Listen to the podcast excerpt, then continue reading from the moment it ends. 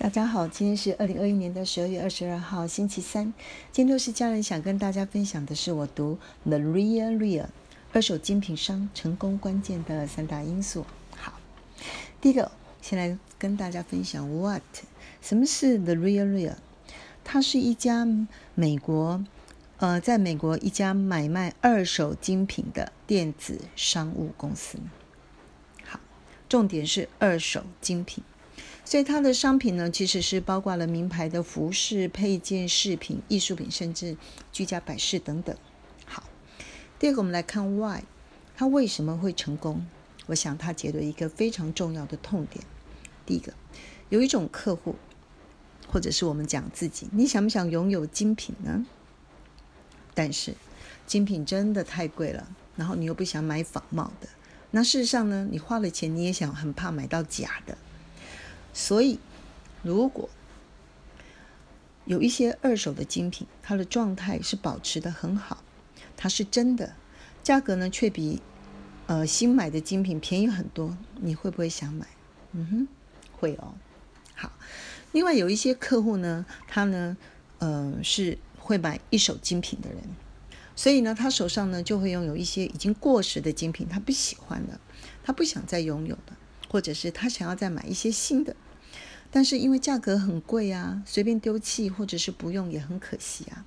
所以如果有一个二手的去路，那他就可以心安理得的买入新的精品，甚至他也不排斥到保存的良好的二手精品里面去买入他以前没有买进来的精品继续使用。好，那我们就来看 how。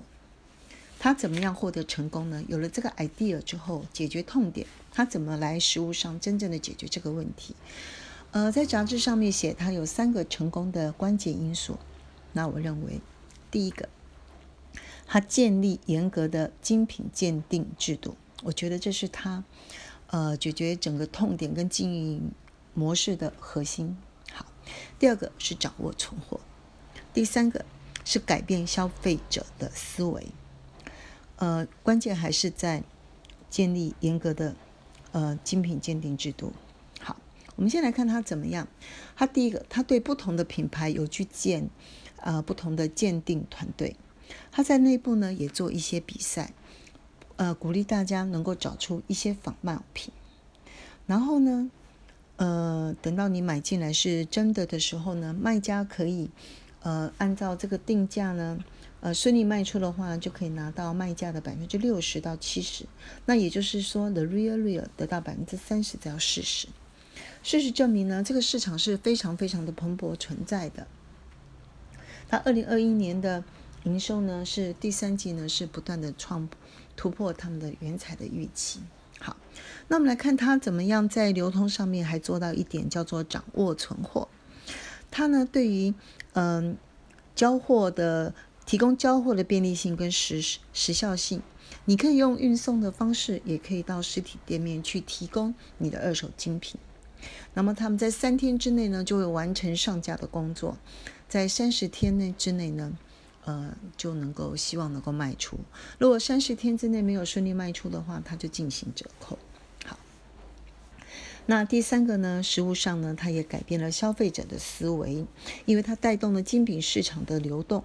那在，呃，就会让更多的人能够先投入，呃，精品的买卖，嘿，让它更流通。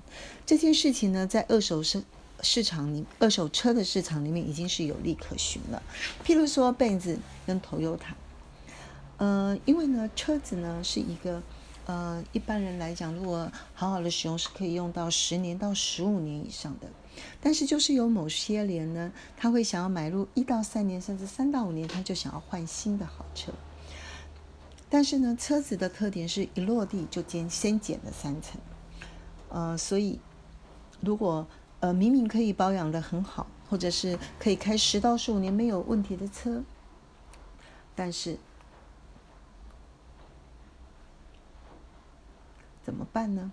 好所以呢，呃，我们所了解的是，Benz 还有 Toyota 就纷纷建立了自己的二手车的销售网，他买入自己厂牌，帮助客户去化原来的车子，当然也帮助客户选购新的车子。同时，他也卖出原来的厂牌，帮助客户可以用更经济的价格去买入品质保障的车。同时，他也提供后续的维修，毕竟后续的维修牵涉到安全性跟实用性是非常重要的。好，第三个也跟大家分享另外一个 case，在上周第一七七九集的第八十六页，它也介绍了美国一个 Thread Up 的二手衣市场。它二一二二零二一年第三季的营收呢，哦，更是大突破。那它也是解决了人们想都不敢想或者是面对的问题，那就是二手衣。它怎么做呢？第一个，他为了确保衣服的来源多，他最重要的方法是或者是逻辑是为客户整理衣柜。所以呢，他会透过网络，如果客户需要的话，他就会给客户一个整理的工具包。客户只要做一个很简单的事情，就是把不要的衣服塞到包裹里面寄出去。那后续呢，就全部由 Three Up 来处理。那客户呢，就会在这样的过程里面得到一些现金，或者是得到一些兑换点，可以到 Three Up 再去买一些二手，让买卖的双方都非常容易的做到转售。这件事情在美国呢蔚为风潮。嗯，以 Economics 所提出来的资料就会发现。呃，人们的观念确实是改变了。二手衣的呃成交已经从百分之二十增长到百分之八十，甚至呢，有一些名人呢会到二手衣店里面去捐他们不要的衣服，也会到二手店里面去买他们觉得还不错的二手衣。所以，二手衣的时尚确实已经改变了。有一些潮流的引领者，如果他已开始买入或者是穿戴二手衣的话，相信这是会作为作为风潮的。好，以上先跟大家分享到这，拜拜。